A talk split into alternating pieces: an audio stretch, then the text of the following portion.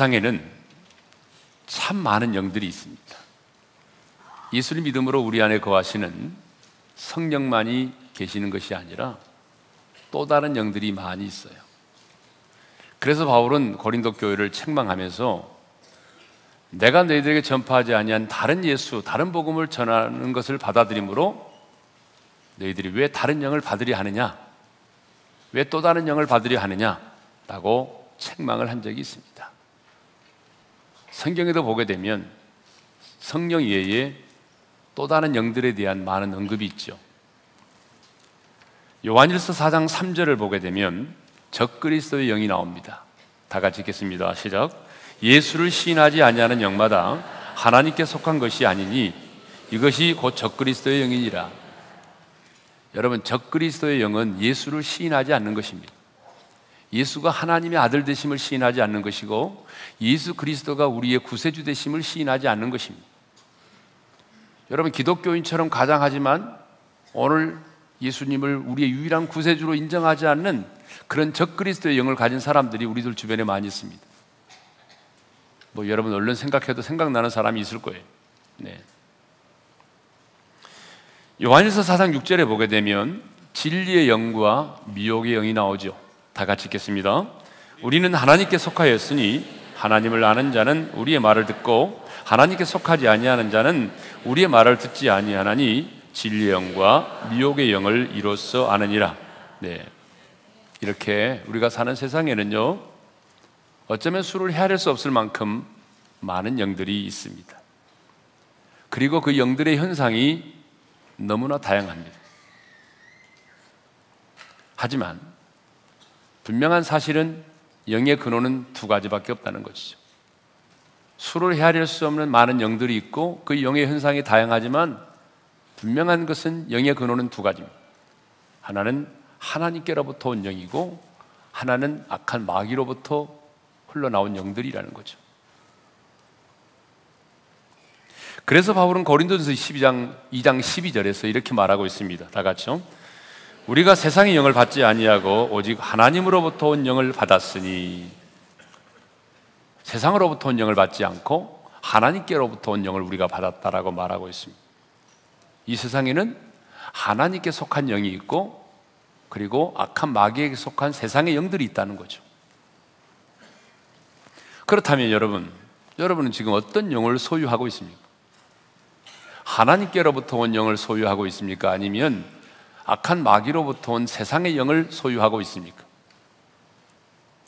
사람은요, 내가 어떤 영을 소유하고 있느냐에 따라서 그 사람의 소속과 신분이 달라지고 어떤 영을 소유하고 있느냐에 따라서 삶의 내용이 달라지고 심지어는 그 사람의 미래의 운명까지 달라지게 되어 있습니다. 그래서 바울은 구절에서 이렇게 말하고 있습니다. 다 같이요. 만일 너희 속에 하나님의 영이 거하시면 너희가 육신에 있지 아니하고 영에 있나니 누구든지 그리스도의 영이 없으면 그리스도의 사람이 아니라. 여러분 맞는 말이죠? 그리스도의 영이 내 안에 있기 때문에 내가 하나님의 사람이라는 거죠.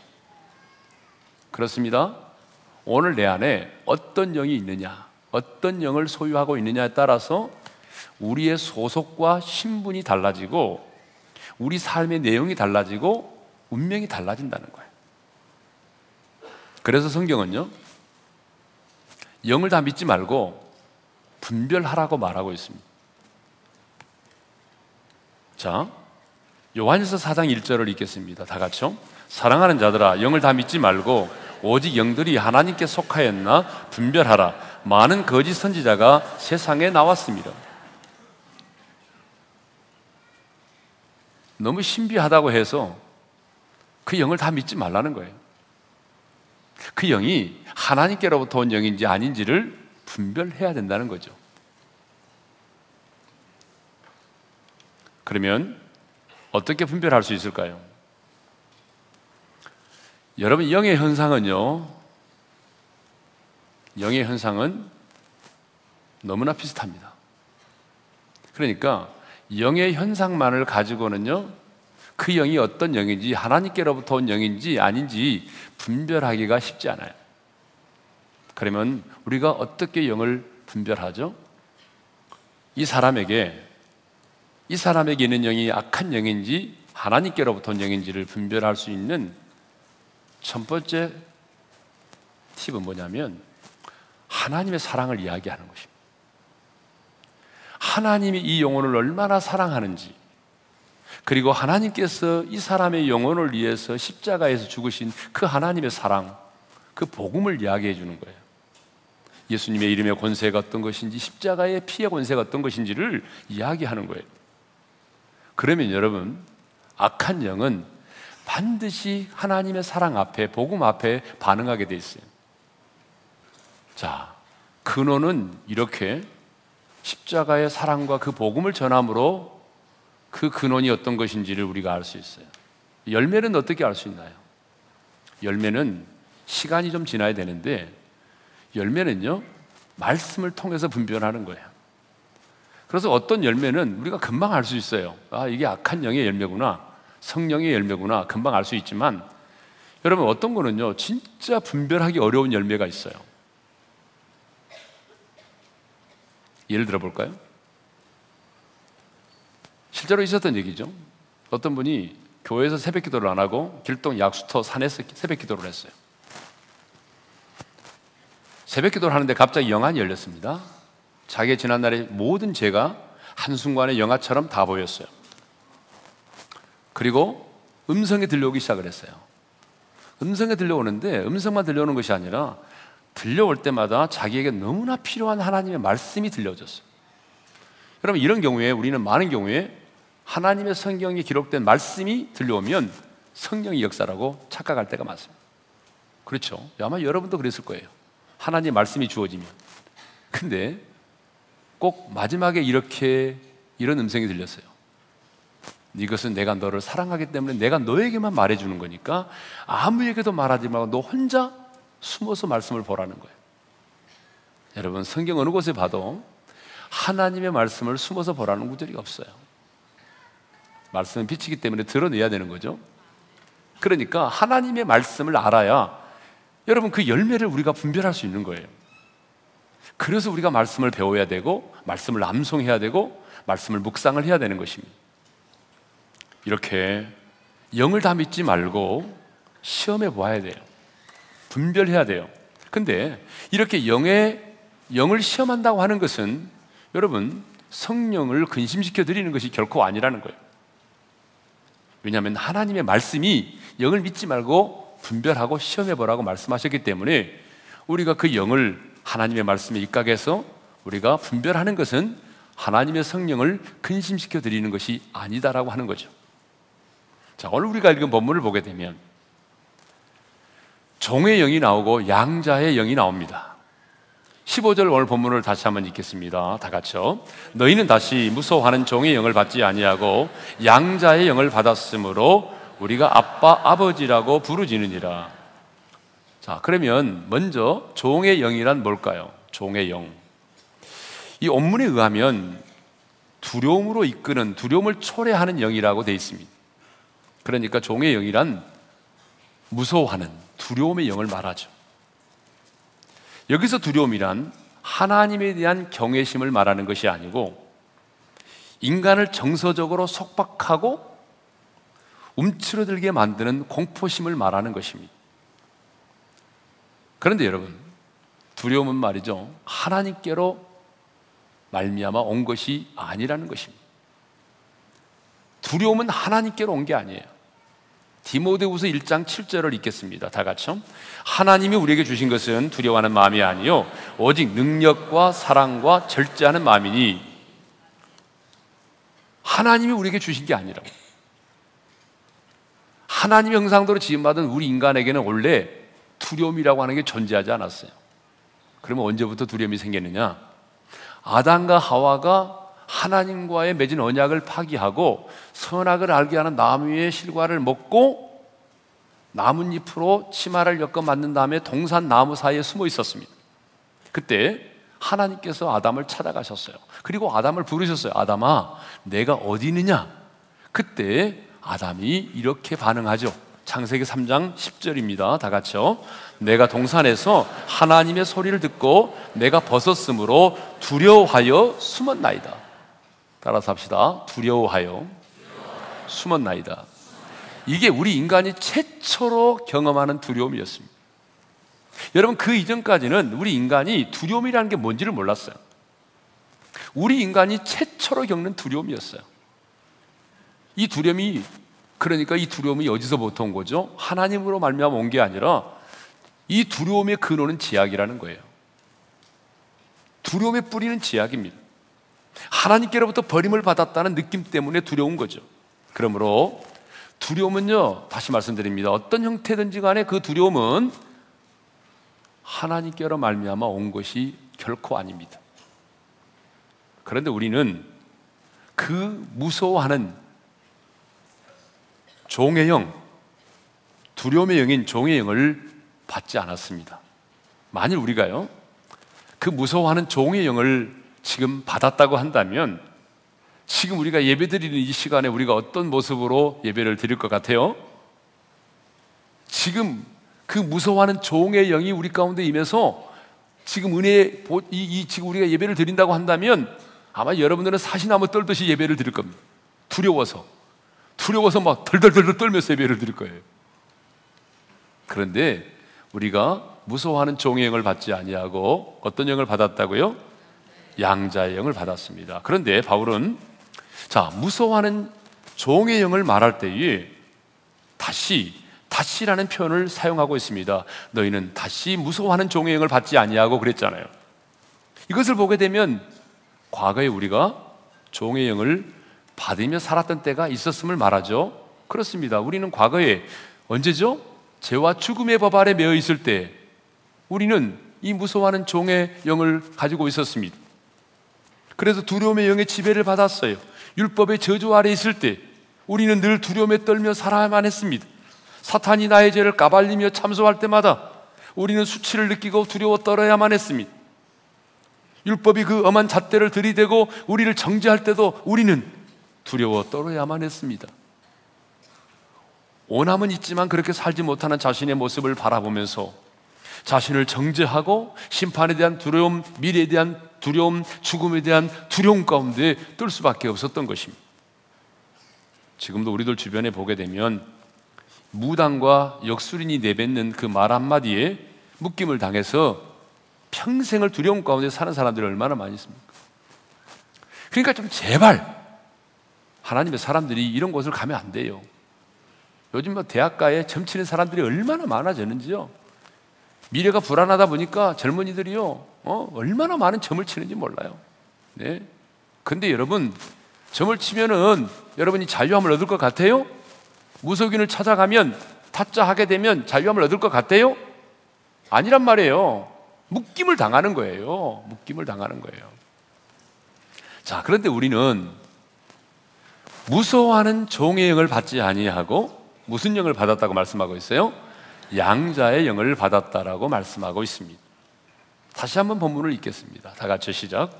너희는 다시 무서워하는 종의 영을 받지 아니하고 양자 영을 받았으므로 우리가 아빠 아버지라 부르지느니라. 자 그러면 양자의 영이란 뭘 의미하죠? 우리를 하나님의 자녀로 만들어주는 영을 말하는 것입니다. 그러면 왜 성경은 성령을 그냥 성령이라고 말하지 않고 아들의 영, 양자의 영이라고 말할까요? 그 이유는 성령님께서 이 땅 가운데 오실 때에 하나님 아버지와 예수 그리스도를 통하여 우리 가운데 오셨기 때문에 그렇습니다. 성령님은 단독으로 우리 가운데 오시지 않았습니다. 물론 우리 가운데 오심으로 존재하신 분이 아니죠. 성령님은 천지를 창조하실 때부터 계셨던 분이에요. 그렇지만 그 성령님이 지금 우리 가운데 오셔서 우리 몸을 성전 삼고 우리 안에 계시게 된 것은 바로 예수 그리스도의 구속의 사역과 관련이 있습니다. 다시 말하면 예수님이 십자가에서 죽으시고 부활하시고 승천하심으로 말미암아 하나님 아버지께서 그 아들을 통하여 우리에게 보혜사 성령을 보내 주셨다 그 말이에요. 그래서 예수님이 뭐라고 말씀하시냐면 내가 너희를 떠남이 너희에게 유익이라고 말씀하셨어요. 왜? 내가 너희를 떠나야 내가 승천해야 다시 보혜사 성령이 너희 가운데 오시기 때문에. 그러니까 예수님의 십자가의 사건이 없었다고 한다면 여러분 성령님은 우리 가운데 오시지 않았어요. 그래서 하나님 아버지와 예수 그리스도를 통하여 우리 가운데 오셨고 예수님께서 하셨던 그 일을 성령께서 이 땅 가운데 행하시기 때문에 우리는 그 영을 아들의 영이라고 말하고 양자의 영이라고 말하는 것입니다. 그러니까 양자의 영이란 원래부터 아들이 아니었는데 아들의 영이 우리 아들의 영이 임하여 아들로 받아들여지는 것을 말하는 거죠. 그러면 양자의 영을 받은 자가 누리는 축복이 어떤 건지 오늘 살펴보도록 하겠습니다. 자, 양자의 영을 받은 우리가 누리는 세 가지 축복이 있습니다. 그 첫 번째 축복이 뭐냐 그러면 하나님을 아빠, 아버지라고 부를 수 있게 되었다는 거죠. 지난 시간에도 살펴보았지만 이 세상에 하나님을 아빠, 아버지라고 부를 수 있는 사람은 한 사람도 없었습니다. 어떤 피조물도 하나님을 아빠라고 아버지라고 부를 수 없어요. 구약의 이대한 지도자인 모세도 하나님의 마음에 합한 자였던 다윗도 하나님을 아빠, 아버지라고 부를 수 없었어요. 하나님을 아빠, 아버지라고 부를 수 있는 분은 유일하게 하나님의 아들, 독생자 예수 그리스도 한 분밖에 없었어요. 그래서 예수 그리스도는 겟셋만의 동산에서 기도하면서 아빠, 아버지라고 부르며 기도하셨어요. 그런데 오늘 그 예수를 믿는 저와 여러분들도 양자의 영을 받아서 우리도 예수님처럼 하나님을 아빠, 아버지라고 부를 수 있게 된 것입니다. 왜요? 성령께서 양자의 영으로 우리 가운데 찾아오셨기 때문이죠. 자, 예수님은 하나님의 외아들이십니다. 독생자이십니다. 그래서 우리는 사도신경에서 예수님에 대한 신앙을 고백할 때 이렇게 고백하잖아요. 그 예아들 우리 주 예수 그리스도를 믿사오니 그 예아들이라고 말합니다. 그렇습니다. 하나님은 예수 그리스도 외에 아들이 없어요. 예수님밖에 없단 말이에요. 그러니까 예수님은 독생자고 예아들이죠. 그런데 여러분 이제는 그 예아들이신 예수님이 더 이상 외아들이 아니라 맏아들이 되셨어요.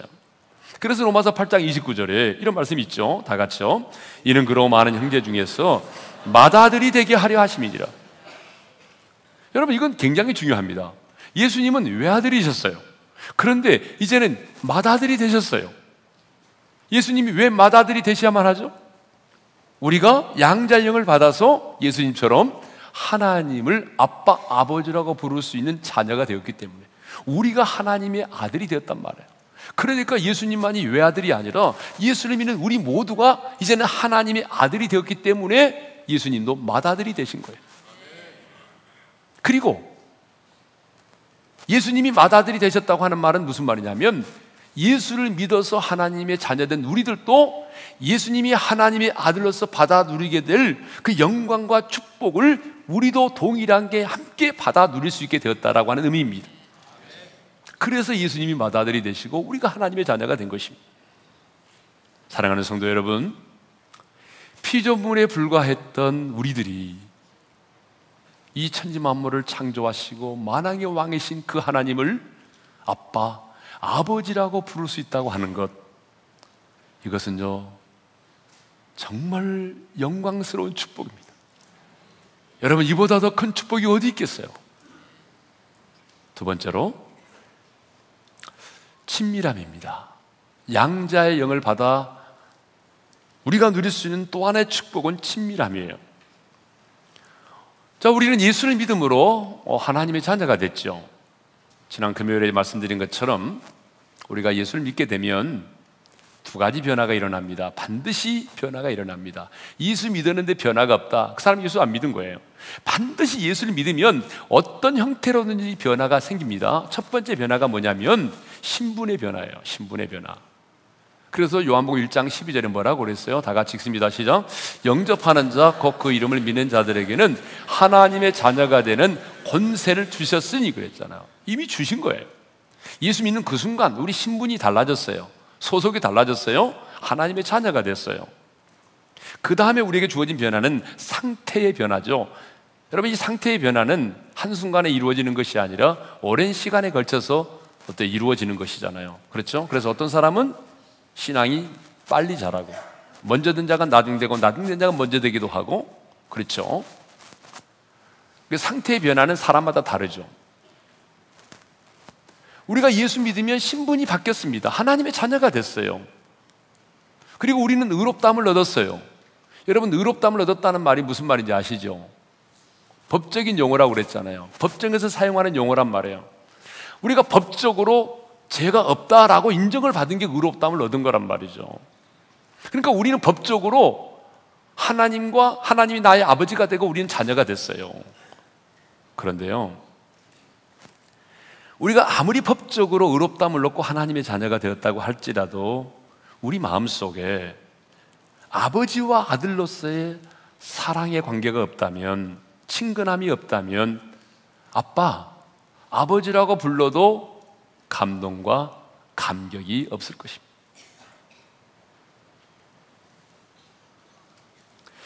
그런데 우리 하나님은 우리를 하나님의 자녀로 삼아 주셨을 뿐만 아니라 그 아들의 영을 어디에? 우리 마음 가운데 보내사 아빠, 아버지라고 부르게 하셨다는 것입니다. 갈라디아서 4장 6절을 읽겠습니다. 다 같이요. 너희가 아들이므로 하나님이 그 아들의 영을 우리 마음 가운데 보내사 아빠, 아버지라 부르게 하셨느니라. 그 아들의 영을 어디에 보내사? 우리 마음 가운데 보내사 하나님을 아빠, 아버지라고 부르게 하셨다는 거예요. 다시 말하면 의무감이 아닌 사랑의 감정을 가지고 아빠, 아버지라고 부를 수 있게 하셨다는 것입니다. 여러분, 이게 얼마나 감사합니까? 우리가 법적인 관계로만 맺어졌다고 한다면 아빠라고 하는 말 속에 아빠, 아버지라고 불러도 아무런 감동이 없을 거예요. 아빠, 아버지 아무리 불러도 우리 안에 그런 감동이 없단 말이에요. 의무적으로 부를 수밖에 없어요.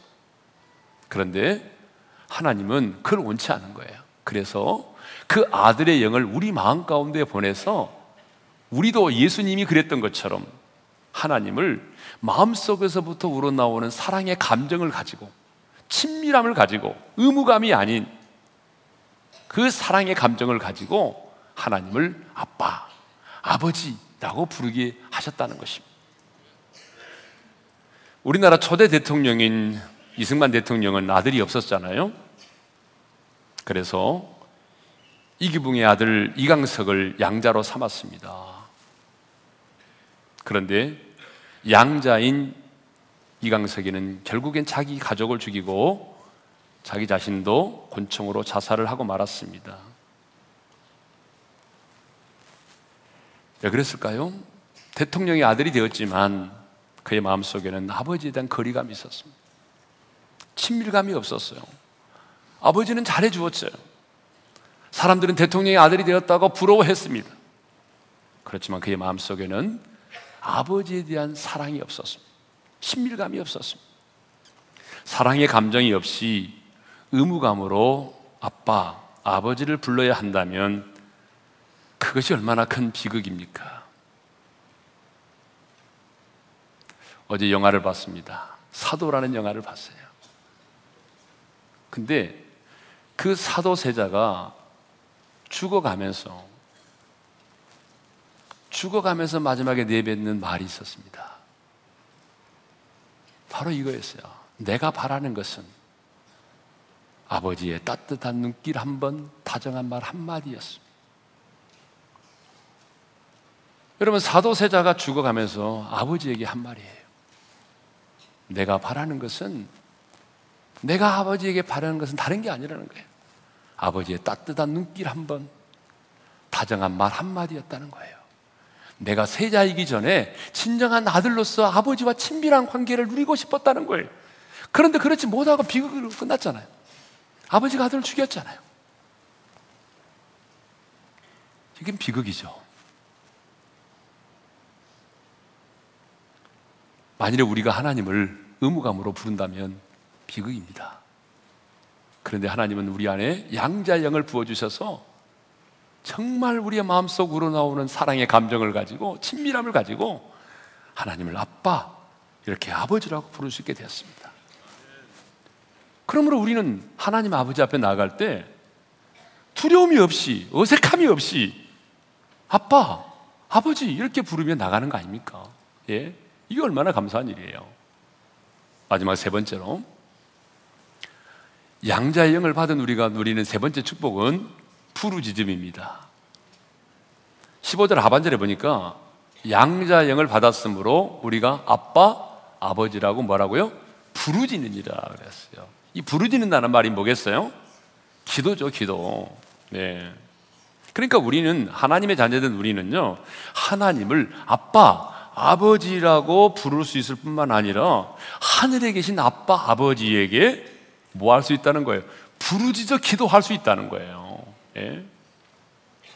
죄와 사망의 법에서 해방이 되고 양자의 영을 받은 우리는요, 하나님을 아빠, 아버지라고 부르는 것으로 끝나는 것이 아니라 그 아빠, 아버지에게 우리의 필요를 부르짖어 기도할 수 있다는 것입니다. 이것은 자녀의 특권이죠. 그래서 우리 예수님은 제자들에게 기도를 가르쳐 주시면서 이렇게 기도하라고 말씀하셨어요. 다 같이 읽겠습니다. 시작. 너희는 이렇게 기도하라. 하늘에 계신 우리 아버지여, 이름이 거룩히 여김을 받으시오며, 기도의 대상이 누구라고요? 하늘에 계신 우리 아버지라는 거예요. 여러분, 우리가 누구에게 기도합니까? 하늘에 계신 아버지에게 기도하는 거예요. 그런데 그분은 이 땅의 아버지가 아니라 하늘에 계신 아버지예요. 하늘에 계신다는 말은 무슨 말이냐 그러면 이 땅의 아버지와는 비교될 수 없는 아버지라는 거예요. 이 땅의 아버지는 마음은 온이지만 우리의 문제를 해결해 주지 못합니다. 육신의 아버지, 이 땅의 아버지에게는 한계가 있습니다. 그 자식을 사랑하는데도 한계가 있고 여러분 아버지로서 자식의 어떤 문제를 해결하고자 할 때 한계를 느낄 때가 얼마나 많아요. 그런데 하늘에 계신 우리 아버지는 전능하신 하나님 아버지십니다. 그분에게는 한계가 없습니다. 그래서 하나님 아버지는 오늘 우리에게 이렇게 말씀하십니다. 예레미야 32장 27절입니다. 다 같이요. 나는 여호와요 모든 육체의 하나님이라. 내게 할 수 없는 일이 있겠느냐? 따라서 합시다. 내게 할 수 없는 일이 있겠느냐? 여러분 이 말은 무슨 말입니까? 나는 능치 못할 일이 없다는 거죠. 하나님이 하신 말씀이잖아요. 우리 하나님은 능치 못할 일이 없으신 분입니다. 이 세상을 창조하신 그분이 우리 아빠 아버지십니다. 이 세상에 심판하시고 이 세상의 역사를 주관하시고 다스리시는 분이 우리 아빠이시고 우리 아버지십니다. 뿐만 아니라 이 세상의 부모들이 가장 좋은 것을 자식에게 주기 원하는 것처럼 하나님 아버지 역시 우리들에게 가장 좋은 것으로 응답해 주기를 원하십니다. 그래서 주님이 마태복음 7장 11절에서 이렇게 말씀하셨어요. 다 같이 읽습니다. 너희가 칸 자라도 좋은 것으로 자식에게 줄줄 줄 알거든 하물며 하늘에 계신 너희 아버지께서 구하는 자에게 좋은 것으로 주시지 않겠느냐. 여러분 그렇습니다. 이 땅의 부모는 악한 부모라도 자식에게 좋은 것을 주고자 합니다. 하물며 하물며 하늘에 계신 너희 아버지께서 구하는 너희에게 가장 좋은 것 주시지 않겠느냐. 여기서 가장 좋은 것은 하나님 보시기에 가장 좋은 것입니다. 여러분 보시기에 가장 좋은 게 아니에요. 만일에 여러분이 보시기에 가장 좋은 것, 하나님 보시기에는 그것이 가장 좋지 않은 것일 수도 있습니다. 우리의 눈에는 먹음직스러워 보이고 보암직도 하고 지혜롭게 할 만큼 탐스럽게 보여도 그것이 우리에게는 유익한 거 좋은 것처럼 보일지라도 하나님께서 보실 때는 그것이 저주일 수도 있단 말이에요. 그래서 하나님께서 우리에게 구하는 우리들에게 응답해 주실 때에 내가 원하는 것이 아닐지라도 내가 원하는 기도의 응답을 받지 않았을지라도 우리는 분명히 믿어야 되는 사실이 있습니다. 하나님이 내 영혼에 가장 유익한 것을 주셨다. 내 영혼에 가장 좋은 것을 주셨다. 이것을 받아들일 줄 아는 믿음이 돼야 돼요. 왜? 내가 그 하나님 어떤 분인지를 아니까. 우리 하나님은 우리 영혼에 가장 유익한 것으로 응답하시는 분이십니다. 자식은 아버지에게 도움을 구하고 자신의 필요를 구할 수 있는 것은 이것은 자식의 특권이죠. 자식이 아버지에게 도움을 구하고 필요를 구하는 것은 부끄러운 게 아니잖아요. 이것은 자식의 특권 아닙니까? 그래서 저는 아들과 딸이 있는데 얘들은 좋은 일이 있어도 저를 찾고 급한 일이 있어도 저를 찾습니다. 요즘 제 아들과 딸은 시간만 나면 저에게 아빠 구름팩 해주세요. 이렇게 말해요. 여러분, 구름팩 뭔지 모르시죠? 예. 제가 좋은 걸 알려드릴게요. 이 구름팩을 하게 되면, 뭐, 우리 얼굴에 이 피지방을 제거해 준다고 하는 거죠. 그래서 제 아들과 딸이 구름팩 하게 되면 저는 그 말이 떨어진과 동시에 냉장고 문을 열고 계란을 꺼내서 노른자는 버리고 흰자를 받아서 그리고 거기에 레드 와인 한 스푼을 넣고 거품기를 가지고 한 2분 동안 거품을 냅니다. 그러면 생크림처럼 되는 거예요. 거기다 밀가루 한 스푼을 넣고 반죽을 해서 붓으로 제 딸과 제 아들의 얼굴에 발라줍니다. 15분이 지나고 난 다음에 온수로 씻고 그리고 찬물로 헹궈내면 됩니다. 여러분, 제가 이것을 우리 자녀들에게 해줘요. 자녀들은 제가 또 당연히 해줄 줄 알고 아빠, 구름 팩, 그러면 또 제가 합니다. 여러분, 왜 그럴까요? 자식, 아버지와 자녀의 관계이기 때문에 하는 거예요. 여러분들이 저한테 구름팩 하면 제가 해주겠어요? 어림도 없죠. 왜 그래요? 그게 아버지와 자식의 관계라는 거예요. 예. 그게 부모와 자식의 관계예요. 자식은요, 어떤 것을 필요를 구할 때 부끄러워하지 않아요. 너무나 당당하게 얘기해요. 왜? 자식이라는 이유 하나만으로. 네. 기도는 아무나 하는 게 아닙니다. 여러분, 기도는 아무나 하는 게 아니에요. 하나님의 자녀된 자만이 거룩하신 하늘에 계신 아빠, 아버지에게 하는 게 기도예요. 예? 하나님은 여러분의 이제 아빠이십니다. 하나님은 여러분의 아버지십니다. 그러므로 당당히 나아가서 부르짖으십시오. 아버지 앞에 여러분의 마음을 쏟아 놓으십시오. 여러분이 명절 동안에 가족들 모임에서 받은 상처 같은 것도 많잖아요. 설거지 많이 하셨죠? 일하기 싫어서 요즘에 가짜 기부스가 많이 나왔다면서요? 하여튼 간에 사람들이 모이다 보게 되면 상처를 받기도 하죠. 또 요즘에 기독교에 대한 사회적 분위기가 좋지 않다 보니까 아마 예수를 믿는다는 이유 때문에 핍박도 많이 받으셨으리라고 믿어요. 그런데 우리가 받은 그런 아픔과 상처들을 누구에게 쏟아놓겠어요, 여러분? 사람에게 쏟아놓으면 그것이 또다시, 또다시 내게 돌아오는 부메랑이 될 때가 많아요. 그러므로 사람에게 쏟아놓지 말고 하늘에 계신 우리 아버지에게 쏟아놓으십시오. 여러분의 상한 마음을 쏟아놓으십시오. 다른 사람은 못해도 자식은 할 수 있어요. 정말 여러분이 죄와 사망의 법에서 해방이 되셨습니까? 양자영을 받으셨습니까? 그렇다면 여러분은 누가 뭐라 그래도 여러분은 하나님의 자녀입니다. 하나님은 여러분의 아빠이십니다. 만왕의 왕이시고 천지 만물을 창조하신 하나님이 여러분의 아버지십니다. 오늘 나의 아빠가 되시고 아버지가 되신다는 사실을 한번 생각해 보십시오. 얼마나 감사합니까?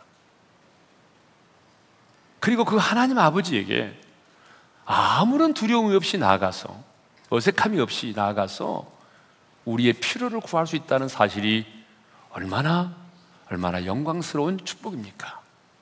이제 여러분의 마음을 활짝 열고 하늘의 아빠 아버지를 향하여 좋으신 아빠, 아버지 이름을 마음껏 부르십시오. 하늘에 계신 전능하신 하나님 아버지 앞에 여러분의 필요를 구하십시오. 지금 여러분의 필요가 무엇입니까?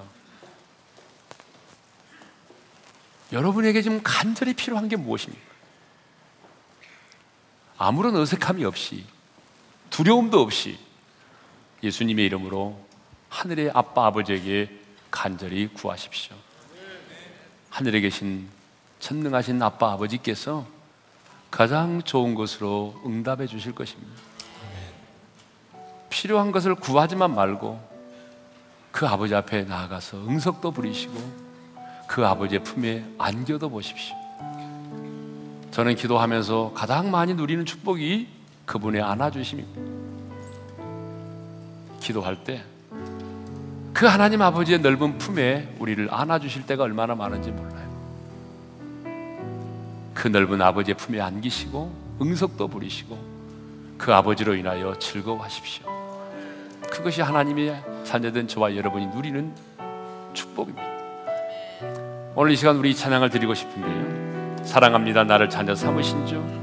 사랑합니다. 나를 자녀 삼으신 주. 내 부르짖음 들으시고 감싸 주시는 영원히 주 찬양합니다. 아빠 아버지. 여러분 이 찬양 드릴 때 하늘의 아빠를 좀 생각하시면서 두 손을 들고 싶으면 두 손을 들고 아니면 가슴에 얹고 싶으면 가슴에 얹으면서 그 하나님 아버지의 사랑을 묵상하면서 이 찬양을 드리겠습니다. 사랑합니다.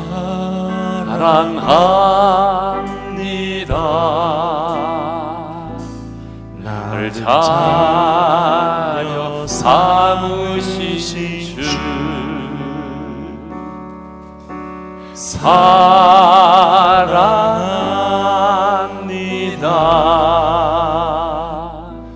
나를 자녀 삼으신 주. 내 부르짖음 들으시고. 내 부르짖음 들으시고. 감싸 주시는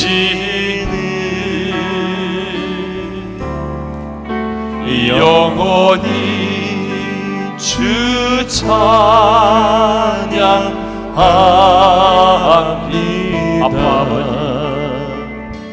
아빠 아버지. 이번에는 반주 없이 우리 목소리로 사랑합니다.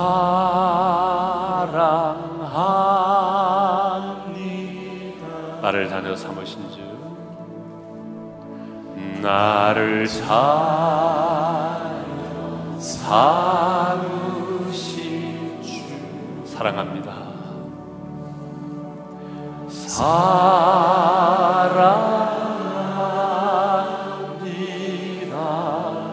나를 자녀 주 나를 자녀 삼으신 내 부르짖음 들으시고 내 부르짖음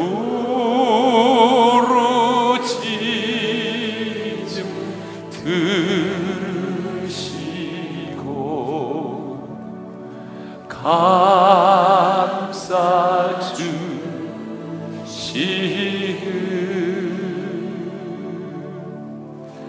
영원히 주 찬양합니.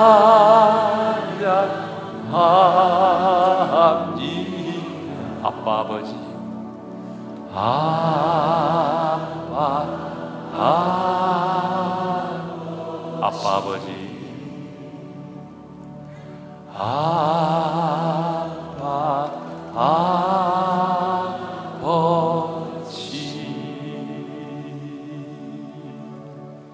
한번 눈을 감고 주신 말씀 마음에 새기며 기도합시다.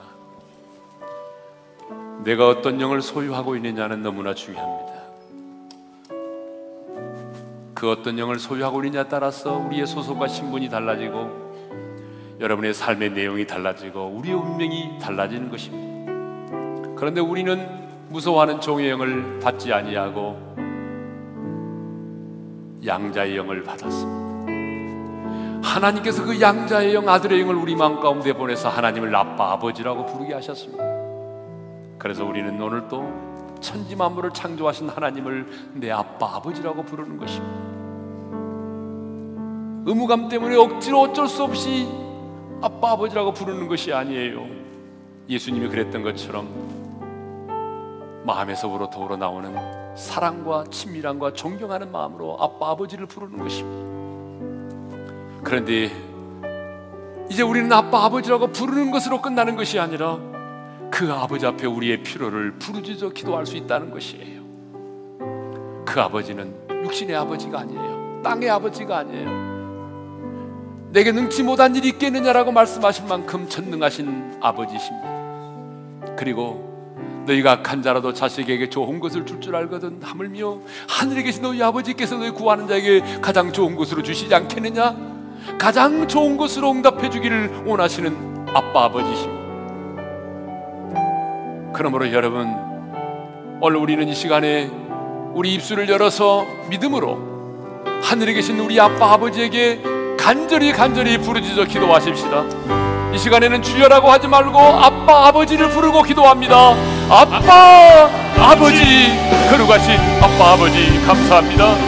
우리 안에 양자 영을 부어 주셔서 하나님을 아빠 아버지라고 부를 수 있게 해 주셔서 감사합니다. 그 아들의 영을 우리 마음 가운데 보내사 의무감이나 억지로 어쩔 수 없이 하나님을 아빠 아버지라고 부르는 것이 아니라 하나님 우리 주님이 그랬던 것처럼 그 양자영을 우리 가운데 주셔서 하나님이 우리 주님처럼 하나님을 친밀함을 가지고 사랑의 감정을 가지고 아빠 아버지라고 부를 수 있게 하심을 감사합니다 뿐만 아니라 거기서 끝나지 말게 하시고 그 아빠 아버지에게 부르짖어 간절히 기도할 수 있도록 은혜를 베풀어 주시옵소서 그래서 하나님 우리가 하나님 아버지 앞에 간구하며 부르짖을 때에 우리 하나님 아버지께서 가장 좋은 것으로 응답해 주실 줄로 믿습니다. 하나님 우리의 영혼에 가장 유익한 것으로 응답해 주실 줄로 믿습니다. 하나님 아버지 그래서 우리가 이 땅을 살아가면서 하나님의 자녀로서의 그 엄청난 특권을 하나님 누리면서 살아가게 도와주옵소서. 이제는 우리 주 예수 그리스도의 은혜와 하나님 아버지의 영원한 그 사랑하심과 성령님의 감동하심과 교통하심과 축복하심 양자의 영을 받아 하나님을 아빠 아버지라고 부를 뿐만 아니라 하늘에 계신 전능하신 하나님 아빠 아버지에게 부르짖어 기도함으로 가장 좋은 것을 받아 누리는 이 축복된 삶을 이 땅 가운데서 누리며 살기를 원하는 모든 지체들 위해 이제로부터 영원토록 함께 하시기를 축원하옵나이다. 아멘.